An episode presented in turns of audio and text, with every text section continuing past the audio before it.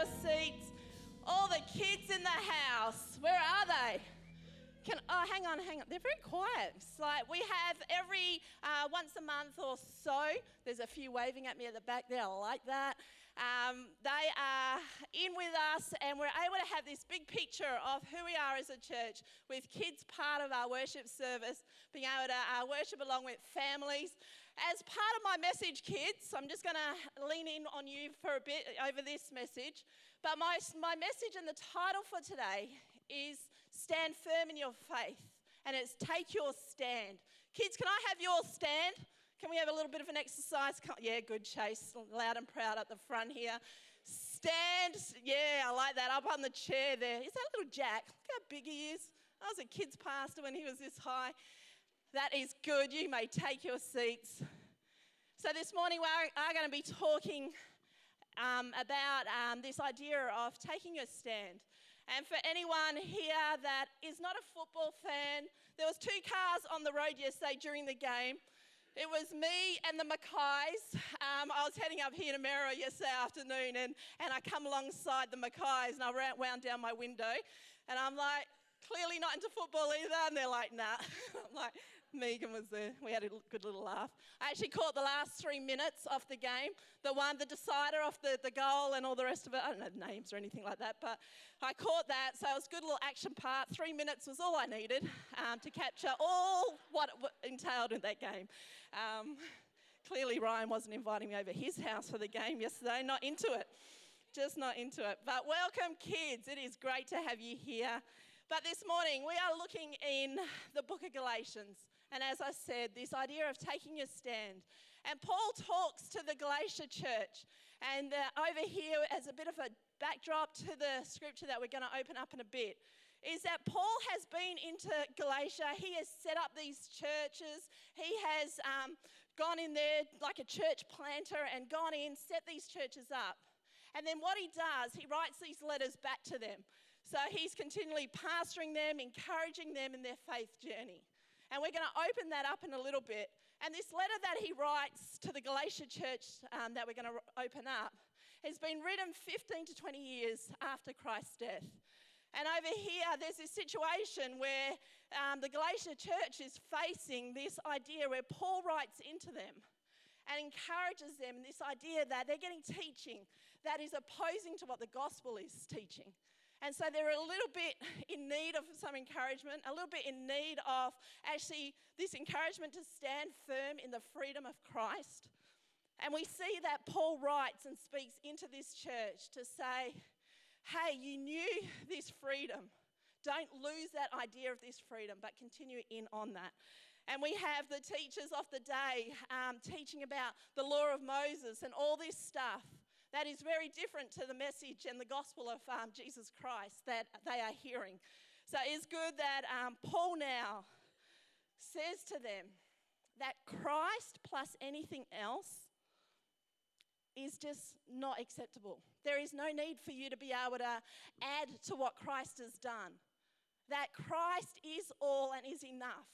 And over here, we see that he encourages the church here to say that, you know, all these teachers and all these ideas that they're presenting to you, that, that, that is not needed any longer.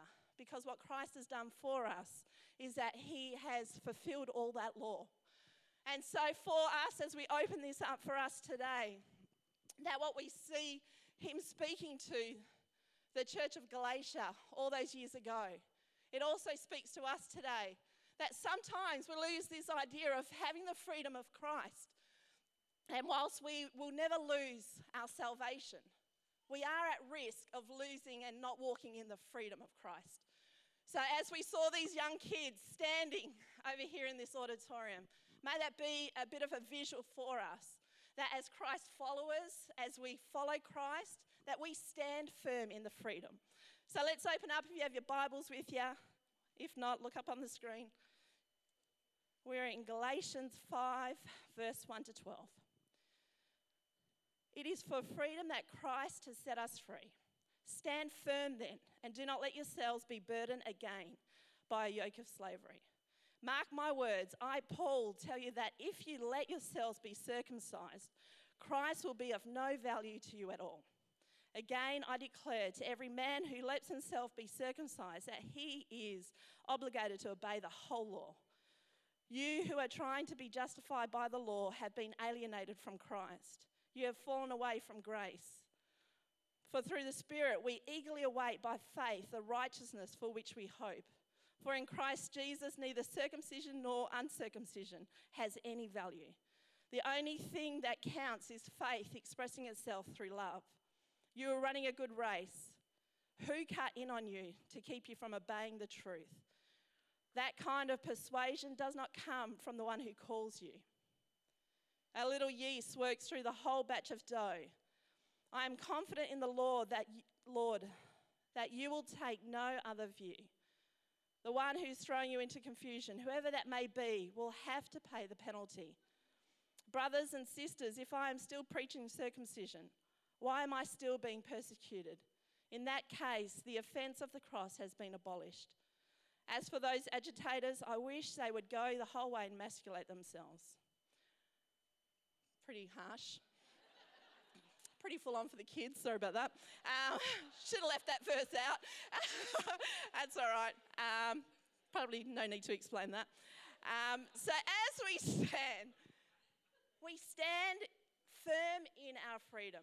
That Paul has repeatedly been telling the Galatian church there is no need to be fear, have fear and condemnation or their, their failure to keep the law. There's no need to come under this law and, and this idea that you're going to fail it and that, you're going to have the condemnation come upon you, or you're going to have this fear because you can't live up to this expectation. Because they are righteous in Christ. And that's what they hold on to. Then now, now, as we say that, that's not to say that you are righteous in Christ and you have all the freedom in the world. Go and do what you like, when you like, have a party, party it up. That is not what it's saying. But what it is saying that, you know, sometimes this idea of we see this freedom word and we're like, yes, all, all on now. We can just go do what we want. But in fact, it is this incentive to live a holy life. Paul wants us to show that the gospel is freedom from fear. Freedom that we are not held by fear or bound by fear, but this freedom um, that leads us to obey God and not to please our own selves. This idea that we'll obey God out of response of who God is and not about pleasing our own desires. And for most of us today, we're pretty confident in this salvation of knowing that we are saved, that we know where we're heading. But it's this in between time where, you know, when we once made that decision to follow Christ and one day we'll meet him face to face. This in between idea that we need to stand firm in our freedom. That actually, our salvation, we're not going to lose that. But there is this, this thought that maybe we could lose our freedom if we allow the yoke and the burdens and all this fear and condemnation come upon us, that we are at risk of losing and not being in the freedom of Christ Jesus. That in, uh, we are to stand firm in that. So, to make that clear, that we are not going to lose our salvation, but we can lose this freedom in enslavement to fear and condemnation. The word to stand firm is essentially a military word seeing Cheryl up the back there in the military. Mixing together the ideas of keeping alert, being strong, resisting attack, and sticking together.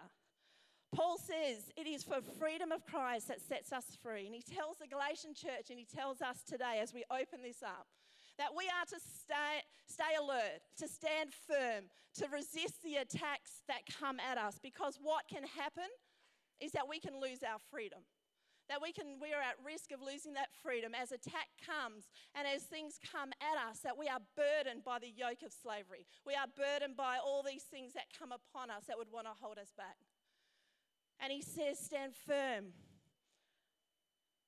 resist attack because we often have things come at us that would want to hold us back that compel us to stand back or be burdened by these things and over here, um, Paul says in that same verse, in that last sentence, it says that word again.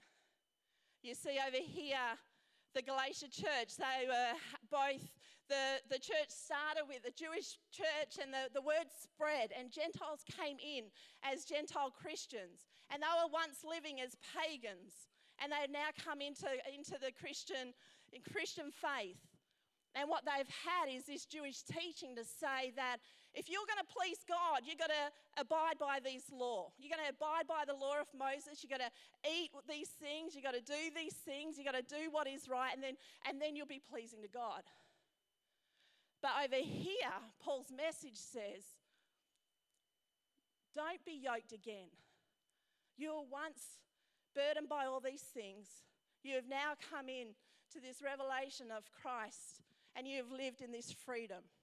And now you have this teaching coming at you by some of these teachers to say that actually, unless you do these things, eat these things, whatever, according to the law, that you're actually not pleasing God. And so Paul encourages them to stand firm and not again be yoked by those things. But actually, what you have in Christ Jesus is enough. And all those things don't matter anymore and what that looks like for each one of us to live in the freedom and not to let those, those small things get in, into our lives and hold us back and, and stop us from living out the freedom. You know, for many of us, we'd have many conversations with people in our lives, and sometimes you start chatting with them and they start talking about that same thing that they've been talking about for 10 years. And it's like, why is that? Why are you still holding on to that thing from 10 years ago? What stops us relying on our faith and in Jesus Christ being able to be set free from those things? You see that there is this one, maybe this one little comment that it may have been a throwaway comment, whatever it may be, but yet you hear the story being repeated and repeated and repeated. And for me, I, I, get caught up when I hear these, that these days it's like that is stopping you right now. Why is that stopping you still 10 years later? So I'd encourage us that as we, we look to Christ and we take our stand, that we stand firm in the freedom of Christ Jesus. Obligation to the law is no, no more. Kids, can we have a little bit of this cross action? Where is my kids? Yeah, Harper, you doing it? I can see you. Yeah, yeah, yeah. Like this. No longer do we live by the law. There is no obligation to the law anymore. That Christ Jesus abolished the law. Can we hear that, kids? Jesus abolished the law.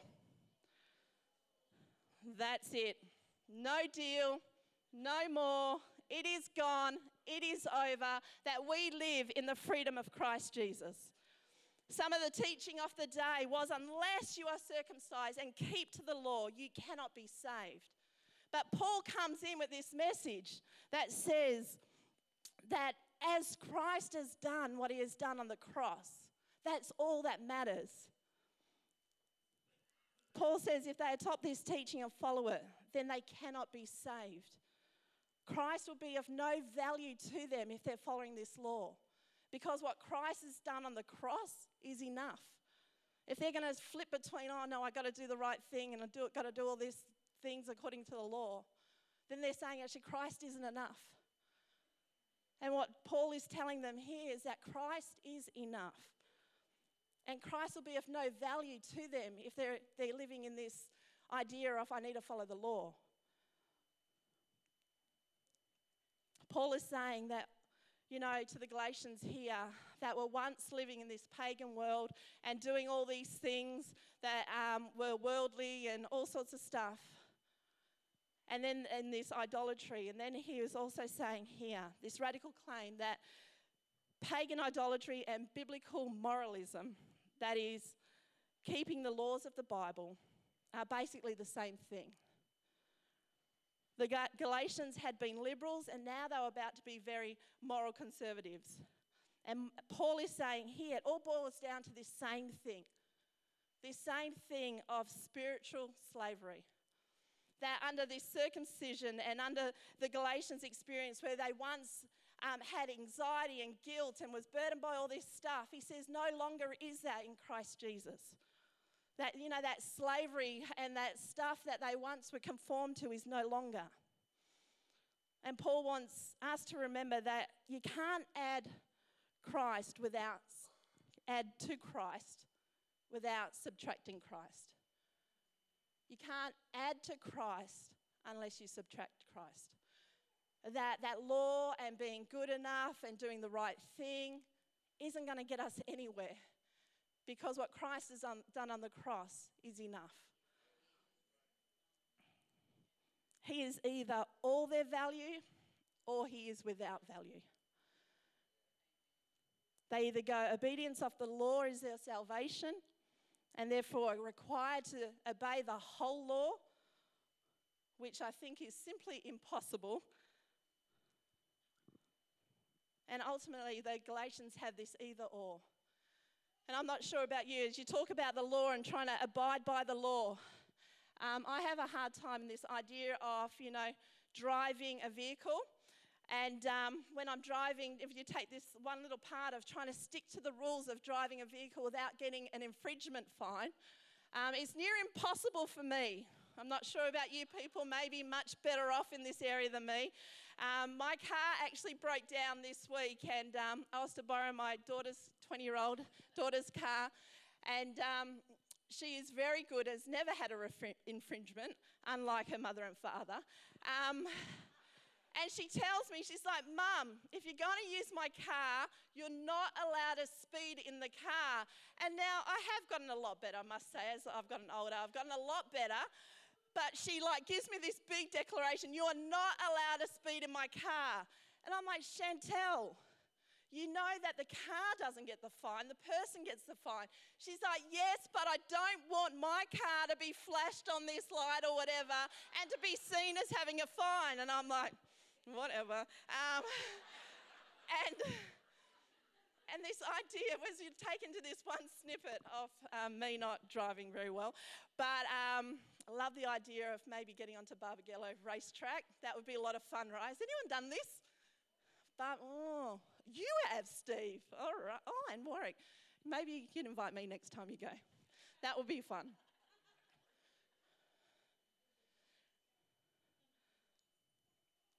I realise in a, a room this big, and we all come from different walks of life and different um, backgrounds of faith and different ways of finding Jesus, how we found and come to realize, realization of our salvation in Christ Jesus. And this idea that what I love about it, no matter I came back from an Anglican background, um, and all I remember is peace be with you and peace be with you. And I'm like, oh, yeah, great, I got that down pat. Um, but this idea that as we have all come into salvation and this realization of Christ's love for us, and that idea that we cannot earn it. Our salvation, our behavior cannot be earned and it cannot be unearned. That no matter how good we are, it makes no difference. No matter how many times we get an infringement or not, or not live up, it doesn't make any difference to our salvation. That Jesus Christ has paid that price for us, and that in Him that we are free. That makes me happy because I definitely can't live up to all those expectations, particularly in my driving. We Thank you, Chris. She's going to pray for me after the service. And have you ever got a phone? No, I won't say that. We are no longer under any obligation of the law, and that's a freeing thing. We are not burdened by the law. We are not held back by those things. And Paul speaks of this message to this Galatians church to say that there is freedom in Christ. Hold on to that freedom, stand firm in your freedom, and don't allow again for those things to be yoked and burden you. Instead of striving for righteousness and effort, which is doomed for failure, Paul encourages the Galatian church over here and he says, eagerly await How freeing does that sound? Just as I was reading that, and um, it's like this deep sigh of relief that we eagerly await. There's that anticipation of something to come, a hope that is found, and a wait without any striving, no earning, no justifying from our behalf, but simply await. Await the righteousness for which we hope. Hope means over here now. It's not the I hope so. Kids in the church, I was talking to Olivia earlier before the church um, started, and um, I was asking her, Did you get any homework on the school holidays? She said no. Um, very differently for, I think, Ethan and Ben over here. But it's, it's, this hope so isn't, I hope my school teachers aren't going to give me homework on the holidays. Who got homework on the holidays? I know Ben has, I got an email. Um, Yep, he didn't hand in some stuff. Um, it isn't this, I hope so. I hope I don't get, all the teachers in the, in the place laughed a little bit too loud just then. Um, I hope I don't get homework. This isn't what it's talking about. Over here, it's saying this word hope so is this powerful assur- assurance and certainty of something to come this powerful assurance and certainty of something. Paul says simply await the righteousness. We don't need to work for it or strive for it. So we can just wait for that. We can wait and we can eagerly await with um, passion and faith, awaiting for what is to come. Because we know that one day we will meet face to face with the Father and we wait for that thing. Righteousness means more than goodness, it is completely right record, right relationship with God. And Paul is saying that we live today in light of our certain, guaranteed future glorification and welcomed by God into his arms. Now, that's a good thing, right? No other follower of any other religion can look to their future like that. But we can we look to it with this eagerly awaiting of that day that we will come into that relationship with Christ fully. Um, a couple of weeks ago, I was chatting with, as we talk about await, you know, all things will happen from the, in our days and our journeys that come at us where we've got to stand firm in our, in our faith and in our freedom. And a couple of weeks ago, I was talking to an amazing lady. Has anyone um, met Deb Archer? Debbie Archer, is she here in the house? Oh, there you are, straight up the front here. A couple of weeks ago, I was chatting with Deb. And if you were to talk with Deb, you would be blown away by her testimony and her faith journey. That currently she stands right in the middle of a journey of traveling through cancer. And yet, every word, every declaration, she speaks like cancer is nothing because what she awaits for is greater than what she's facing. What she awaits for is greater than what she's facing. She's got her kids here, she's got a husband here, and now as we, she speaks of this journey, now she's not at the end of it, she is smack bang in the middle of it. Still got operations to come, still got stuff that she has to deal with. But what speaks higher than cancer is the name of Jesus Christ. What speaks higher than cancer is the one she awaits. And that definitely changes her conversation, how she speaks. That definitely changes the way she looks in the face of cancer because of the one she awaits for. And um, it was just amazing story that as I was chatting with her a couple of weeks ago, and I walked away. You know, one of those conversations where you walk away and you're like, wow, I have something to learn from that lady. So if you're battling or walking through anything, I'd encourage you. Grab hold of this lady. She is an amazing lady that speaks of that testimony and walks a testimony of faith in her life. Paul says that through faith and by the work of the Spirit, we can and will eagerly await this righteousness, this certain glory. So, waiting is not simply this intellectual agreement of this is a given that Christ is in our life, but we need to turn our minds to who we are in Christ and what we have in Christ. So often our hearts are stirred and our behavior brought into line with these unseen realities that as we look to the Father and as we continually await Him, that that has some transference into our lives.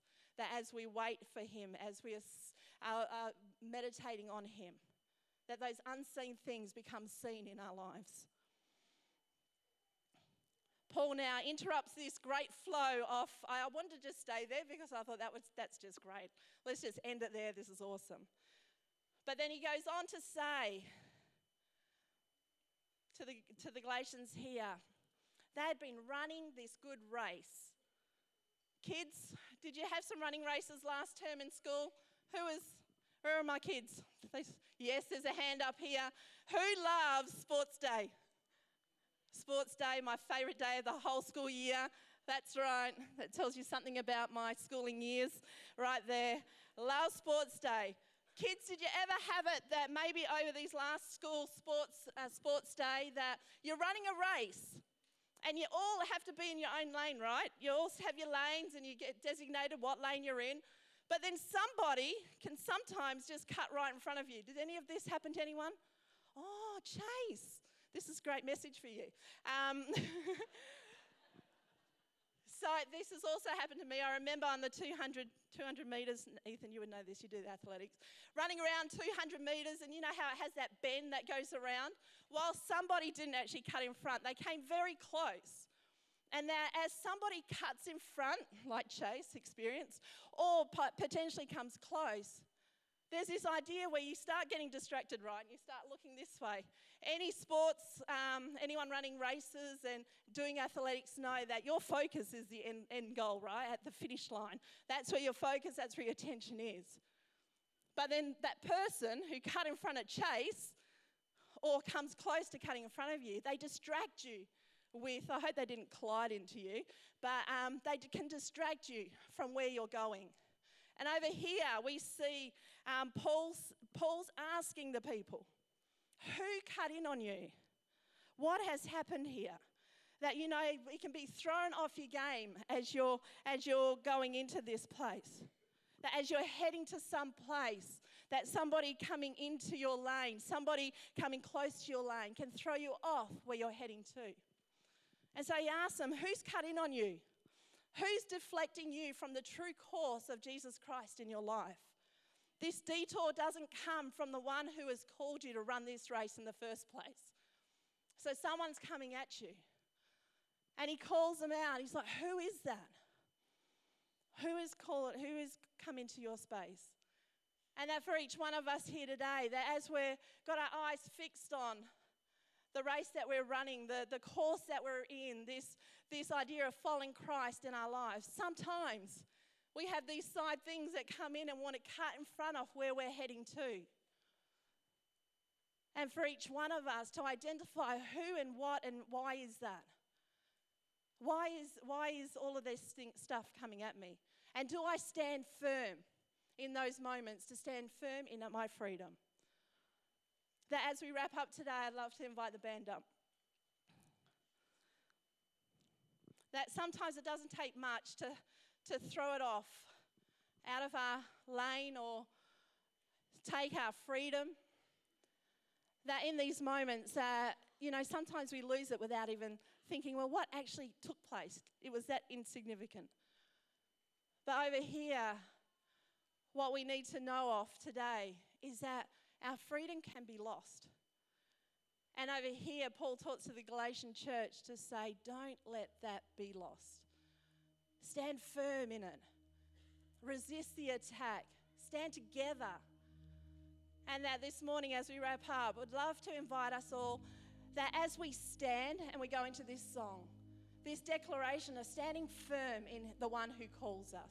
We don't need to add anything to it. We don't need to subtract anything to it. We don't need to earn it. And there's nothing we could have done to lose it. But in fact, that this morning, that what we get to do is stand and stand firm in, and await and eagerly await the one who calls us. So I'd love to do that. I'd love to invite you all to stand down. I'm going to pray for us.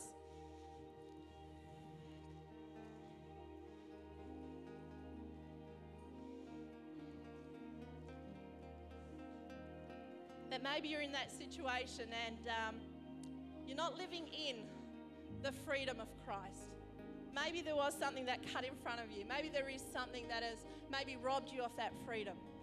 That maybe you can stretch your hands out. And that Jesus, we pray, that Lord, for everyone in this room, that Lord, that we would truly know Christ and Christ alone. That Lord, that you are our all, that you are all we need. And that Jesus, in you, Lord, we trust. In you, we eagerly await. Lord, for that time where we can come in the arms of the Father. And that, Lord, for anyone here today that um, is not living in that freedom, Lord, not feeling that freedom, that Jesus, we pray, that, Lord, for any burden, for any yoke, for anything that has come upon them, that Jesus, in your name, that would be lifted. That Jesus, that there would be a sense of chains being broken. There'd be a sense, Lord, of freedom being felt in this place. That as we lift up your name, as we glorify you in this place, as we declare that you are all we need, that Heavenly Father, may there be a freedom that comes. Jesus, we love you. We thank you. In Jesus' name, amen.